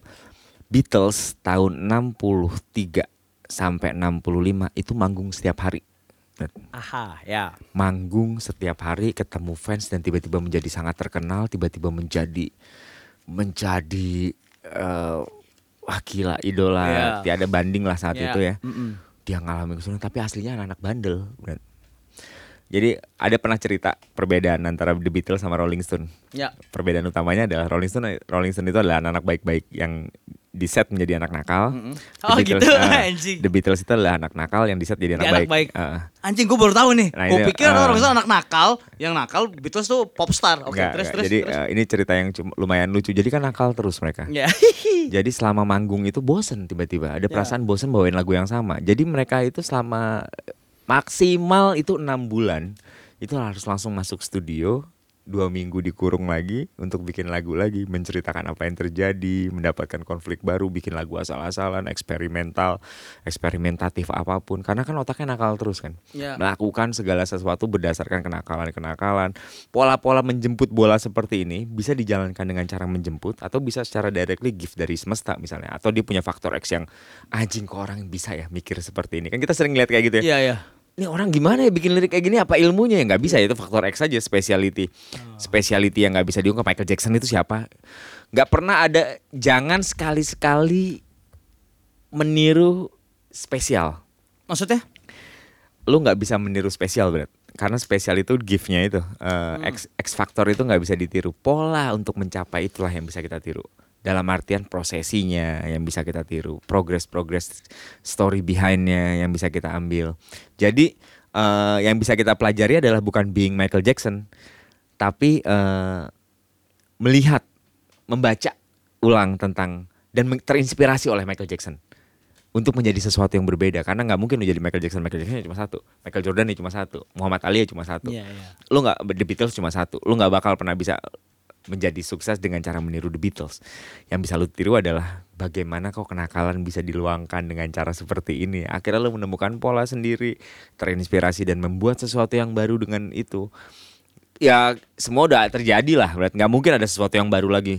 Bahkan ada ada cerita konon eh, industri kreatif terhenti di tahun 80 karena setelah itu adalah history repeating dalam artian kombinasi yang terjadi setelahnya. Sementara semuanya sudah tercipta Oke. jadi sesuatu yang baru yang muncul ya mungkin hanya ada perkembangan teknologi, tapi secara secara rumusan, secara hakikat gitu ya, kayak pola fashion semua udah terjadi semua di tahun 80-an. Ya. Terputuslah dan kemudian disempurnakan di tahun 90-an, barulah terjadi kebingungan di 2000-an sekian. Nah, Hmm, ini dia nih kebingungan ini nih. Maksudnya eh, sekarang bisa dibilang gak sih kalau kalau eh, konflik dari generasi zaman sekarang atau seniman zaman sekarang adalah kebiasaan. Zaman yang sangat bias gitu ya. Zaman yang misalnya sangat dimudahkan apa akan sesuatu. Tapi akhirnya itu malah kok instan ya. Nah, Nah, ada pola instan, ada pola terlalu mudah untuk mendapatkan Nah, esensi. iya, oke. Orang kan sulit ya mendapatkan esensi. Iya, iya. essence itu adalah hal yang paling sulit. Strawberry dimakan ya strawberry gitu. Untuk mencipta agar air ini jadi rasa strawberry itu yang sulit. Mendapatkan esensi itu yang sulit. Ada ke- ada pemikiran di sana apa yang harus diambil dari strawberry ini agar bisa menjadi esensi kan. Agar nanti tiba-tiba gue nemuin zat cuma dua tetes doang, satu gelas lu gue tetesin nama dua cairan ini, lu kayak minum jus Nah, strawberry itu yang rasanya. bias kan jadinya kan. Itu yang yang saat ini dilakukan sama semua orang. Ketika tahu caranya, dia langsung mengambil saripati tersebut ya. Kayak tadi gue bilang untuk belajar gitar seorang gitaris di tahun 80-an atau 70-an atau 50-an harus nongkrong di tiang listrik selama dua bulan kali untuk bisa bawain satu lagu. Karena ya itu nggak ada tutorialnya nggak ada guru yang mengajarkan Oke. ada segala macam. Dia harus mencari dia harus digging. Sehingga ketika didapatkan esensinya full bahwa dia mendapatkan rasa stroberi yang paling enak dari dari prosesi tersebut. Ada beberapa yang cuma dua dua jam atau 15 menit belajar gitarnya. Eh, salah satu lagu yang dia suka misalnya The Beatles Blackbird gitarnya atau misalnya eh, gitar apa pun lah gitarnya eh, John Mayer gitu misalnya. Buka itu oh tutorial oh kayak gini anjir langsung bisa. Ya, yang harusnya dulu ketika mau mempelajari itu lo harus ngerekam, ngeriwain, ngeriwain ulang sebuah kaset sampai pitanya kusut atau misalnya di, dengerin ulang lagi berkali-kali gitu ya. Eh, ini yang sulit didapatkan. Ya sama rasanya strawberry juga. Bahkan detailnya pun detail strawberry. Tapi mungkin ras ini ya perbedaan yang sama terjadi ketika misalnya nyokap lu suruh bikin teh manis, tukang warung kopi suruh bikin teh manis. Dikasih teh yang sama, dikasih gula yang sama, air panasnya sama, derajatnya diukurnya sama semuanya, sendoknya sama, semuanya gelasnya sama, semuanya sama. Ya, bikin mamah bikin eh Mbak bikin. Ma, apa emak bikin sama si abang akang Indomie bikin. Setelah aduk, pasti lebih enak punya nyokap. menurut. Ya. Ada esensi di sana yang yang sulit dijelaskan tentang dia mengaduk itu ke- dia sayang sama anaknya diaduk dengan pelan perasaan bahwa sayang ini buat anak gua. Anak yang itu yang dulu- Adi Luhung tadi itu ya. Itu prosesi tentang spesial itu ada di level seperti itu berat. Oke. Mungkin barangnya sama, mungkin ceritanya sama, mungkin gimmicknya sama, tapi esensinya beda. Dalam artian ketika udah mencapai sebuah wisdom, orang tua mencipta sebuah apa sorry nyokap lu bikin teh manis ada wisdom di sana, ada kebijaksanaan, ada cerita di balik itu. Dan wisdomnya eh, mungkin nggak dicapai oleh si warung kopi tadi. Hmm. Warung kopi itu nggak nggak mencapai wisdom, dia hanya mencapai di level mungkin ya warta, level keuntungan, level eh, gimmick dan segala macam, tapi belum ke level wisdom. Dalam artian yang tertinggi memang ada di level wisdom bahwa lu mencapai kebijaksanaan, mencipta lagu agar menginspirasi orang untuk bangkit, agar lagu tersebut bisa menyayat hati seseorang, bahkan bikin film horor pun agar film horor ini menjadi film horor terserem. Yang gue gue dapatkan berdasarkan kegilaan esensi yang gue keluarkan full. Jiwa gue gue bahkan sampai melek. Ada cerita bahwa ada seorang bikin film sampai sampai 8 tahun gak selesai-selesai filmnya. Ya misalnya cerita-cerita yang ada bahkan ada orang yang bikin film pengen mendapatkan esensi film yang paling rumit yang dia bikin, dia bikin film kolosal yang sangat dikdaya, tapi ada beberapa orang yang cuma bikin film iseng-iseng aja salah-salan jadi gitu ya. Ya si warung kopi tadi sama rasanya untuk mencapai satu titik, tapi esensi yang didapat akan berbeda Nah, 100%. Di, di, di, di zaman yang serba instan seperti ini, untuk mendapatkan eh, satu bentuk karya seni yang Adi Luhung tadi itu, Iya. rasanya sulit ya Om Le. ya? Nah, namun yang terjadi kan nggak seperti itu. Bahwa kita bisa melihat bahwa pencapaian lagu eh, Siti Badriah misalnya itu Ha-ha. bisa ditonton ratusan juta orang di YouTube, tapi ada karya misalnya efek rumah kaca yang mungkin menurut kita secara selera sangat tinggi derajatnya, mungkin ditontonnya sama Jauh ya. ratusan ribu atau Iya, jutaan ha, aja, nggak nyampe ratusan juta penonton ketika misalnya eh, memang lagi cantik atau lagu cantiknya Siti Badriah, sama prosesinya mungkin seperti itu. Eh, ada sebuah nilai esensi yang tiba-tiba diuangkan, tiba-tiba di viewers kan, tiba-tiba dihitung dengan dengan nominal angka atau digit angka. Itu yang eh, konflik-konflik seperti itu yang gue pikir cukup menarik untuk dibahas sekarang. Kenapa Nah, gue tiba-tiba melakukan iya, workshop 4 betul. sehat 5 sempurna itu untuk mengembalikan lagi beberapa esensi yang mungkin dilupakan sama teman-teman.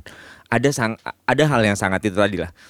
Gue baru dapat ilmu baru nih lucu banget menarik ya, tentang masalah wisdom tadi tentang sebuah kebijakan esensi tadi yang levelnya ada udah udah di level kearifan atau level kebijaksanaan. Ketika ngelihat kecelakaan kendaraan bermotor di perempatan Arion misalnya di Rawamangun gitu ya. Beberapa level itu bisa kita kategorikan untuk mencapai seperti yang tadi kewisdoman tadi. Oke. Datang eh ada orang kecelakaan gitu. Dia dapatnya dari informasinya dari orang lain. Ada kecelakaan tuh mati dua orang palanya putus gitu misalnya di eh, lampu merah diceritakan ke gue, gue ngasih tahu ke lu ya, lu denger berita dari gue. Mm-mm. Level paling rendah mungkin. Ya, Gosip ya, bergunjing, ya. Bergunjing, bergosip. ya. Lu datang langsung ke sana ngelihat anjing beneran, Oke. tapi lu nggak ngelihat ceritanya, lu nggak Oke. ngelihat kejadian kecelakaannya seperti gue. apa dan segala macam. Oh ngelihat, oh iya kepalanya putus nih, Eh, Oke. orangnya di sini, motornya di sini, segala macam macam. Akhirnya lu dapatkan informasi, tapi nggak lu tulis beritanya. Ada di level lanjut naik berita, dicatat sama dia, diinvestigasi, diberitakan, ditulis di koran dengan sebaik-baiknya, beritanya dipaparkan dengan sangat lurus, dia menaikkan levelnya menjadi satu derajat lebih tinggi dibandingkan orang yang tadi bergosip. Jadi kayak misalnya ketika lu udah menginvestigasi, mengalami langsung, melihat langsung kejadiannya, bahkan menjadi pelakunya, orang lu yang kecelakaan, lu misalnya diboncengin sama pelaku ini sehingga lu bisa menceritakan lebih detail sampai ada di level seperti itu. Ceritanya kan bakal beda-beda. Anjir, yang paling tinggi derajatnya mungkin dia. Tapi ada satu yang paling tinggi ternyata yang dilupain sama orang. Wisdom tadi, Brad Oke. kebijaksanaan bahwa kejadian ini akan dia tuangkan dalam sebuah wisdom agar tidak terjadi lagi kecelakaan serupa, agar kejadian ini bisa menginspirasi agar orang menggunakan helm, agar orang tidak ngebut di jalan, agar orang jahat tadi kalau misalnya kita bilang tadi antara yang kasus politik ya, agar orang jahat ini tidak pernah ada lagi di Indonesia misalnya, semua menjadi baik-baik saja, semua menjadi normal. Itulah yang paling tinggi. Cara untuk mencapai ke sana di level wisdom tadi. Nah, itu dia yang yang gua harapkan yang gua harapkan setiap orang mau melakukannya dengan cara adalah mencipta sebuah yang paling baik dari kejadian yang paling buruk misalnya. Oke. Ba- Bisa dibilang nggak bahwa idealisme seorang seniman, entah musisi, entah perupa, entah pelukis, itu sudah bergeser di zaman sekarang. Ya, itu dia. Dia cuma berhenti di level yang belum sampai ke wisdom. Oke. Dia cuma level mungkin ya itu ketika tahu, ketika mengalami, dia hanya menaikkan itu derajatnya menjadi level keuntungan misalnya kapital. Kemudian eh, dibalik tapi tiba-tiba ada wisdom baru. Misalnya andai kan harus melakukan itu, mungkin wisdom yang paling tinggi ketika mendapatkan kapital, kapital dikasih ke orang-orang semuanya. Beda, bet langsung. Rasanya langsung beda. Lu mungkin bisa bilang anjing instan banget nih orang anjing lu cuma ngeruk duit doang nih dari lu Ya, eh, menari di oke. atas penderitaan orang lain. Tapi mungkin Oke. level selanjutnya dipelintir sama dia ke level wisdom Ya, bahwa uang ini akan gue kembalikan kepada orang-orang untuk menunjukkan bahwa ketika mendapatkan keuntungan dari sebuah hal yang sangat menyedihkan, gue harus mengembalikan itu ke masyarakat. Jadi wisdom buat orang-orang. Oke. Bisa jadi seperti itu ceritanya. Bisa jadi anjing ini menginspirasi gue banget agar gue nggak naik motor nggak ngebut, agar gue pakai helm, agar gue menjadi sesuatu yang lebih. Jadi eh, itulah level yang paling tinggi. Ketika lu udah bisa mewisdomkan sebuah ke, sebuah kegiatan atau sebuah perlakuan atau sebuah cerita menjadi sebuah mereview itu kan perbedaan antara review eh, review yang wisdom sama wis- re- review yang nggak wisdom. Dalam artian misalnya lo nggak suka nih sama band ini dan lo mereview dengan keadaan selera gitu. ya. Ada perasaan subjektivitas di sana, ya, oke, ya. ada perasaan ya mungkin yang yang secara objektif ya karena gue tahu nada, Ya. gue tahu pola lirik, gue tahu rima, gue tahu eh, susunan komposisi lagu, dipelajari ilmunya, jadilah dia mereview dengan sebaik masih objektif tapi belum nyampe level wisdom. Level wisdom adalah ketika dia akhirnya melakukan review, dia me- eh, menghujungi langsung bandnya, dia bercerita dan mendokumentasikan dengan baik tentang lagu tersebut, dia sampai akhirnya di satu level bahwa anjing lagu ini dalam banget ya, akhirnya menginspirasi semua orang untuk mencipta lagu yang sebaik itu. Nah itu kira-kira level Oke. Menaikkan satu derajat ke derajat yang lebih tinggi, Itu tapi dia. eh, dengan satu tujuan yang paling utama bahwa eh, yang paling tinggi derajatnya. Oke. Jadi penonton pun seperti itu. Oke, oke. Peno- eh, rumput pun seperti itu. Fasilitator pun menjadi publisher eh, menjadi publisher atau publishing sebuah publish sebuah band itu harus ada di level yang paling tinggi. itu. Jangan permukaan doang gitu kan. Betul, jangan yang cuma misalnya akhirnya menjadi cuma orientasinya Oke. di uang atau orientasinya agar bisnis ini menjadi berkembang menjadi lebih tinggi, tapi ada di level yang harus dikembalikan lagi ke masyarakat yang lebih layak. Ya gitulah kemaslahatan umat itu menjadi level Ya. utama dari sebuah penciptaan karya. Gue mau beranjak ke hal yang mungkin tadi kita bicara konflik. Adiluhung timbul karena sebuah konflik tadi ya. Kita udah jadi apa sih yang sedang dirasakan oleh generasi sekarang gitu ya dengan konflik gitu ya. Salah satunya yang paling marak gitu ya adalah mengenai kesehatan mental. Mental ya kan? ya, betul. mental health ya. Iya. Semua orang berbicara mental health. Semua orang merasakan dia kena eh, Dia mengalami depresi. mengalami depresi gitu kan ya. Dan menurut lo gitu ya, eh, itu wajar nggak sih Om Le? Nah, ini menarik banget berat. Jadi setiap zaman itu selalu diwakili dengan konflik yang berbeda-beda. Ya, betul. Orang tahun 70-an ngalami konflik yang berbeda.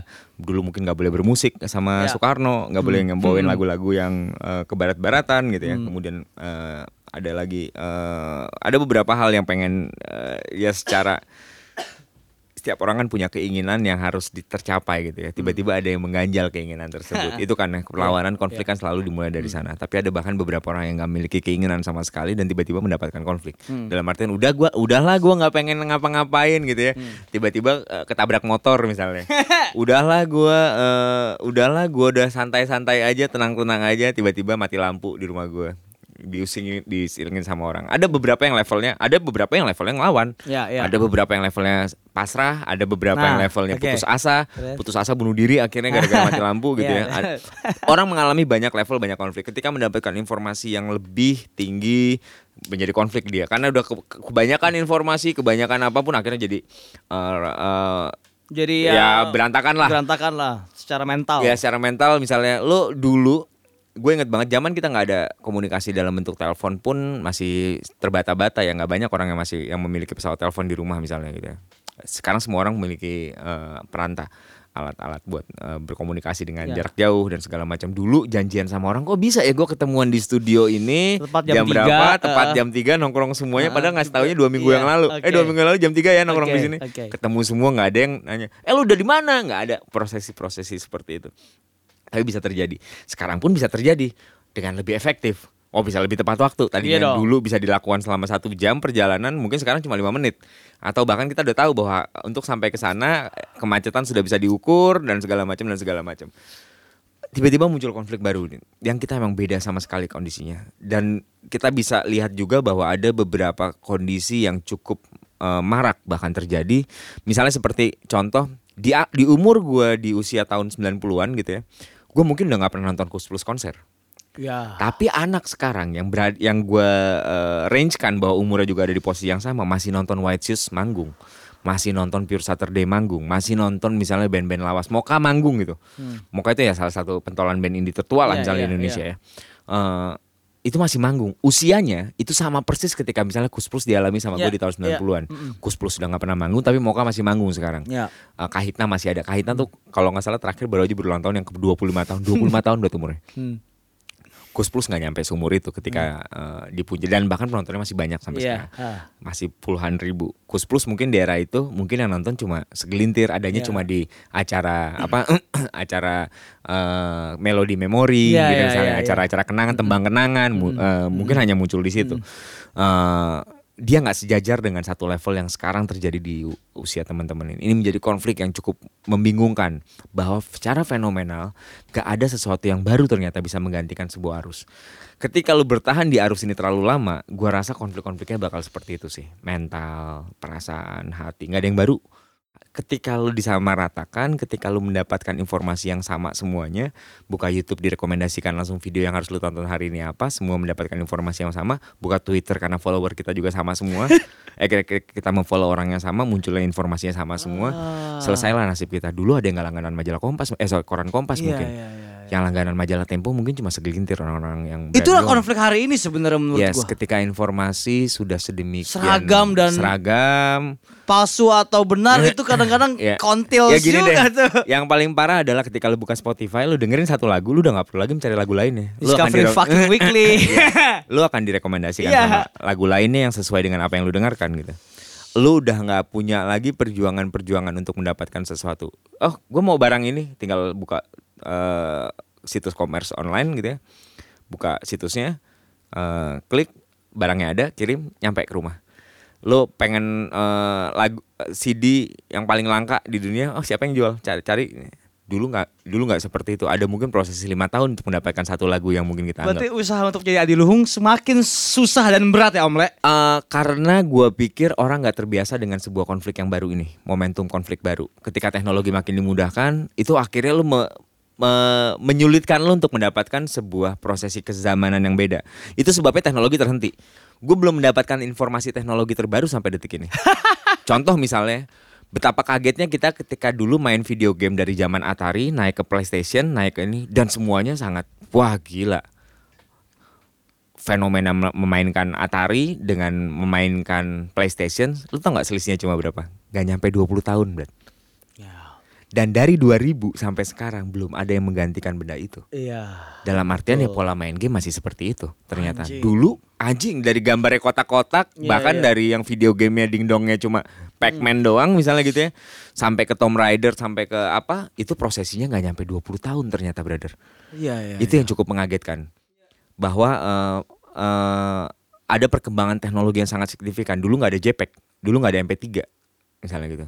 Ketika ada sangat merusak eh, segala macam kan. Jangan-jangan zaman semakin maju, semakin mundur lah kita. Ya ada ya ada beberapa bahkan yang saking saking stresnya akhirnya mencari pola pola pola memori dalam artian ya dia mendingan dengerin lagu-lagu tahun 70-an. Kenapa Diskoria terkenal ya gue rasa karena itu. Iya. Lagu-lagu yang diputerin Diskoria jauh lebih baik di mungkin di Daripada, lagu-lagu di zaman iya. sekarang bagi beberapa orang misalnya yang menyukai lagu lagu-lagu apa nih eh, eh, spinningnya Diskoria gitu.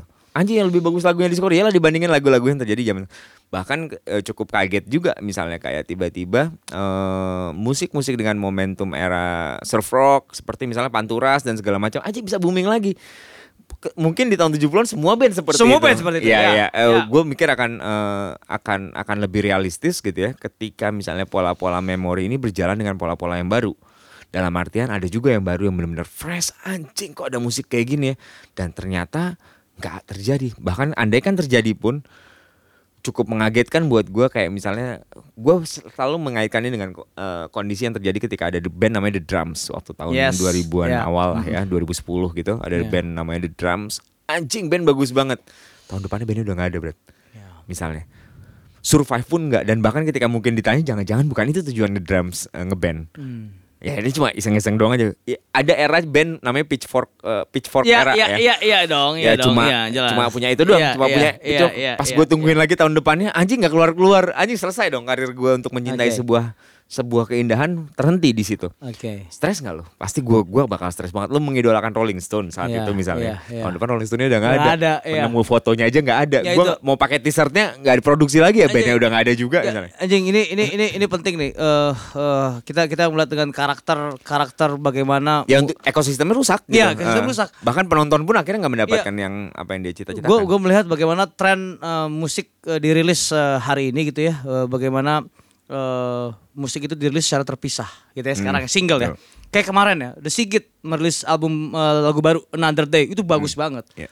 biasa kita eh, men- menerkam atau menerima musik secara penuh. Satu lagu lalu ada albumnya. Ya sekarang gue anjing Sigit bagus eh. Abis itu single doang nih. Jadi abis itu gue nggak ada lagi. Ternyata The Sigit eh, memutuskan untuk merilis lagu secara eceran berarti kan eh, hari ini Another Day mungkin sebulan lagi baru ada baru ada album eh, lagu Single lagi baru. bulan depan baru ada lagu lagi itu polanya pola berubah tuh Om Le Iya Yes. nggak? jadi sama seperti apa yang terjadi dengan Bruno Mars dan Adele Eh, satu album sama dia dipecah untuk menjadi eceran-eceran Iya. agar selama satu tahun tersebut eh, pola yang cukup Ya, unik kalau gue pikir Itu, ya. itu itu berhasil di Hindia. Di Hindia itu Yes. mereka selama setahun eh, selama 2019 eh, mereka merilis album itu terpisah, eh, lagu terpisah. Single sebulan ini, sekali, eh. sebulan sebulan single single single single baru di akhir tahun bikin album Ya. gitu kan. Hmm. Bagaimana lo melihat ekosistem ekosistem itu akhirnya eh, bergerak Ya, kan ya, Om Le ya, ya. Bergerak gitu ya. ya itu dia keilmuan ini pun akhirnya juga bergerak kan. Iya. gue juga cukup sulit akhirnya untuk memaparkan ini sebagai sebuah eh, yang do's or don'ts gitu misalnya. Ya. Jadi gue agak timpang pemikiran gue tentang apa yang sebenarnya terjadi. Gue dimarahin sama eh, mungkin yang ada generasi yang jauh di bawah gue gitu untuk cerita. Lu ngapain ngomongin esensi om Leo katanya gitu. Wah, Misalnya. gawat tuh. Ya misalnya dan mereka bisa gue benarkan anjing bener juga lu ya. Wah. Contoh misalnya kayak dan dan kalau sah-sah aja buat mereka ya gue nggak bisa menolak. Eh, gue nggak bisa menolak itu sama sekali ya. Contoh kasus adalah, oh, eh, The Beatles dong band paling bagus dunia. Gue sangat mencintai The Beatles misalnya. Gue dengan mati-matian bilang Nirvana adalah the best band. Oh Nirvana ya. Oke Nirvana. Oh gini lagunya. Oke sip. Besoknya dengan eh, prosesi itu dia akan mengkat prosesi gua mencintai Nirvana potong rambut Ya, seperti. Kurt Cobain eh, manjangin manjangin jenggot atau misalnya gua bermain pura-pura kidal di delete semua sama mereka Oke. untuk tahu aja esensi oh udah om Leo sama-sama minum stroberi kan kita gitu ya Eh, lu bilang stroberi lo dan Nirvana gue juga bilang stroberi gue Nirvana lu bentuknya adalah nanam stroberi dari dari, Dari bibit benih, ya. bibit gue beli beli jus stroberi Jadi strawberry. sama rasanya yang lu aduk dengan perasaannya itu warkop tadi Kalau gue memarahi prosesi itu, matilah gue. Nah, Gue nggak bisa ber, gue akhirnya nggak bisa berjalan dengan cara seperti itu lagi ya. Gue harus benar-benar akhirnya membuka mata, usia perbedaan usia. Akhirnya gue bilang tentang mengkat. Informasi kita dulu cuma dapetnya cuma segitu. Ya lu cuma dapet Nirvana doang, lu enak banget lu ngomong Nirvana. Lu nggak ngikutin punk, lu nggak ngikutin hardcore, lu nggak ngikutin metal, lu cuma dengerin Nirvana doang. Ya udah, dapetin informasi Nirvana doang. Lah gue dari dari musik blues sampai ya Billie proses Eilish ya, dapat ya. semua. Sekarang terbuka semua, aksesnya gampang. Gue tinggal ngeklik di YouTube, masukkan kata kunci sebuah band yang pengen gue tahu tentang apa, historinya. 30 menit selesai, gue tahu semua sejarah tentang dia, mengambil hikmahnya, mengambil esensinya, dapet. So buat apa gue mempelajari itu lebih dalam lagi? Membeli posternya dia, eh, langganan eh, subscribe misalnya eh, fanbase-nya dia untuk bikin dan nggak ada juga fanbase-nya udah hilang semua. Mungkin ada beberapa situs yang dulu ada poster foto ini, situsnya sekarang udah nggak ada dan segala macam yang ngapain? Ng- untuk apa berkorban untuk sesuatu yang mungkin eh, cukup sulit diterapkan di sekarang ya? Gue lebih baik menjadi stereotip. Ketika ada pembicaraan seperti itu dengan generasi yang ada di bawah gua, gua harus nyerah. Bro. Karena gue harus melihat mereka sebagai satu potensi baru yang harus gue lihat polanya Itu dia, but gue pelajari juga dan akhirnya gue mencoba ngambil esensi juga yang sama dari pola itu ya oke, berarti saling belajar lah istilahnya berarti kita mesti beradaptasi dengan zaman. Brother. Entah kita generasi sebelumnya, generasi sekarang. walaupun lo harus mendowngrade diri lo menjadi hang paling buruk misalnya dulunya lo adalah rumput eh, spesial gitu rumput Jepang yang paling keren di dunia gitu ya. Ya lo harus jadi alang-alang biasa aja. Agar lo tahu tapi kan lo tahu rasanya menjadi rumput spesial seperti apa. Lo tahu hal tersebut dan tetap dikip dalam diri lo mungkin mereka nggak miliki eh, esensi rumput spesial itu. Dia cuma jadi alang-alang aja. Tapi alang-alangnya mereka gitu ya menjadi alang-alang terbaik akhirnya. Ketika menda- lo sisipkan tentang tentang mengingatkan mereka tentang memori eh jadi rumput Jepang tuh bagus loh gini itu gini, peran ya berarti ya. Banget. Peran. yang tua itu kita harus bermain peran itu, ya berarti. betul. Bukan bermain peran, sorry. Kita menyadari peran kita. Ya kan? Banget. Bahwa peran eh, orang yang lebih muda atau generasi sekarang adalah mereka yang menjalankan eh, zaman ini. Orang yang lebih tua berarti adalah orang yang mengingatkan bahwa ada, ada proses ini prosesi-prosesi loh. yang harus lo ingat Ada proses benar ini ya. dan Oke. itu dia sebabnya kenapa dulu kita ngelawan orang tua kita juga sih ya ya orang tua kita mungkin nggak bisa se- seban- sejalan sama kita dan mungkin mereka lebih keren daripada kita dulu mereka Oke. lebih benar dan segala macam kita dan kita salah kita nggak bisa benar tapi sekarang ketika orang tua lu nggak bisa megang smartphone matilah mereka Iya, itu pun eh, terjadi dengan eh, generasi sekarang dan generasi sebelumnya. yes Oke. jadi ya dikat di situ aja kalau Oke. gue pikir Oke. ketika mereka lebih tahu ya lo harus nyerah sama Oke, mereka ya beradaptasi kan ya. Oke, eh, pertanyaan terakhir sebelum kita menutup perbincangan yang seru ini sebenarnya. Oh, iya. Ya, em, bisa nggak sih seorang seniman itu masih berpikir bebas, tidak tergantung oleh norma-norma masyarakat yang ditanamkan di generasi sekarang. Misalnya bahwa lo harus political correct, ya kan? Bahwa lo harus mengikuti eh, standar zaman ini. Ya. Bahwa seniman itu kan sebenarnya berpikir bebas, Ya. gitu kan? Bahwa gue nggak mau ngikutin zaman ini, tapi kalau lo nggak ngikutin, lo akan kalah, Ya. lo akan mati. menarik banget ya sebenarnya. Ini pertanyaan ketika misalnya lu melihat zaman dengan perjalanan pola yang terjadi sekarang Ya. gitu. Ada perasaan ya itu tadi gue bilang ada perasaan yang made dan born. Ketika lu ternyata nggak ngalamin konflik ya buat apa lu mencipta konflik? Oke, jadi yang lo harus lakukan ya akhirnya mencipta indah-indah ada beberapa yang menolak mencipta indah-indah karena dia ngerasa bahwa mencipta jelek pun jadi eh, nggak ada masalah ngapain lu ngomongin politik kalau politik juga nggak menarik untuk dibahas gitu misalnya? Ada beberapa yang ngerasa oh nggak gue tetap harus politik. Agar otakku tetap terasa. Pola-pola ini kan berjalan beriringan dengan sebuah momentum gitu ya. Ya. ketika momentum lu ternyata nggak mengizinkan lu untuk berpikir kritis gitu ya eh hidup, hiduplah kritis dengan kondisi itu. Dalam artian akhirnya Yes, setuju. SJW itu muncul kan gara-gara itu Brad? Yes, apalagi yang gue kritik ya. Jadi gue ngeritik kesalahan orang aja deh kesalahan typonya orang deh atau kesalahan dia nulis ini deh gue pantau semuanya karena gue ngerasa bahwa itu itu satu-satunya cara gue untuk mencipta konflik. Lakukan kalau gue pikir. Namun ingatlah bahwa ada wisdom di sana. Ada Oke. satu hal yang paling paling dasar bahwa ketika lu menciptakan ini hanya untuk kesenangan pribadi lu bullshit lah udah nggak boleh lu sekarang berkata bahwa gue minta lagu buat gue sendiri om Leo. Gue nggak nggak peduli orang mau dengerin lagu gue Ah, udah nggak bisa tuh kayak gitu ya. lu udah sangat dilarang karena gimana pun juga ternyata ilmu ini ada. Ilmu simpat sehat lima sempurna ini. Ada yang lo harus pikirkan. Lu nggak bisa eh, semena-mena menjadi rumput doang gitu. Nggak boleh dimakan sama belalang gue cuma numbu doang. Lu kalau misalnya udah seberantakan itu kelarlah kelarlah sebuah ekosistem. Bahwa kasihan banget belalang kasihan banget ular gitu ya. Nggak nggak nggak bakal ada mereka karena lu berpikir bahwa udah gue cuma buat gue doang sendiri di kamar dan segala macam kalau ternyata itu bagus banget yang itu bisa menginspirasi orang banyak kenapa nggak lu publish ke orang yang lebih banyak gitu politik politically correct gue rasa sangat dekat dengan pola seperti itu Hen. Iya. jadi kayak misalnya kalau lu harus berkata ya berkatalah tapi kalau lu ternyata nggak harus berkata ya jangan mengada-ada untuk berkata Itu garis bawahi, garis bawahi yang barusan tadi tuh.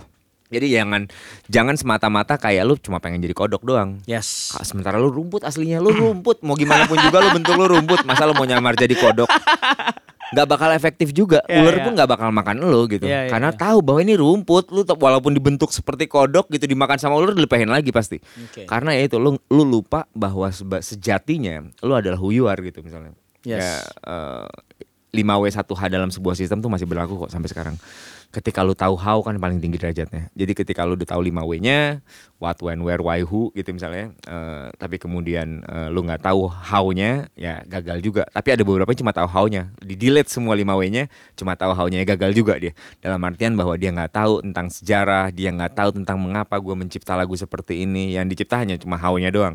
Dia tahu cara bikinnya ya gue bikin gitu. Tapi dia nggak pernah bercerita tentang sejarah di baliknya, sehingga ketika menyanyikannya gue tahu perasaan ada orang yang dibunuh gara-gara lagu tersebut.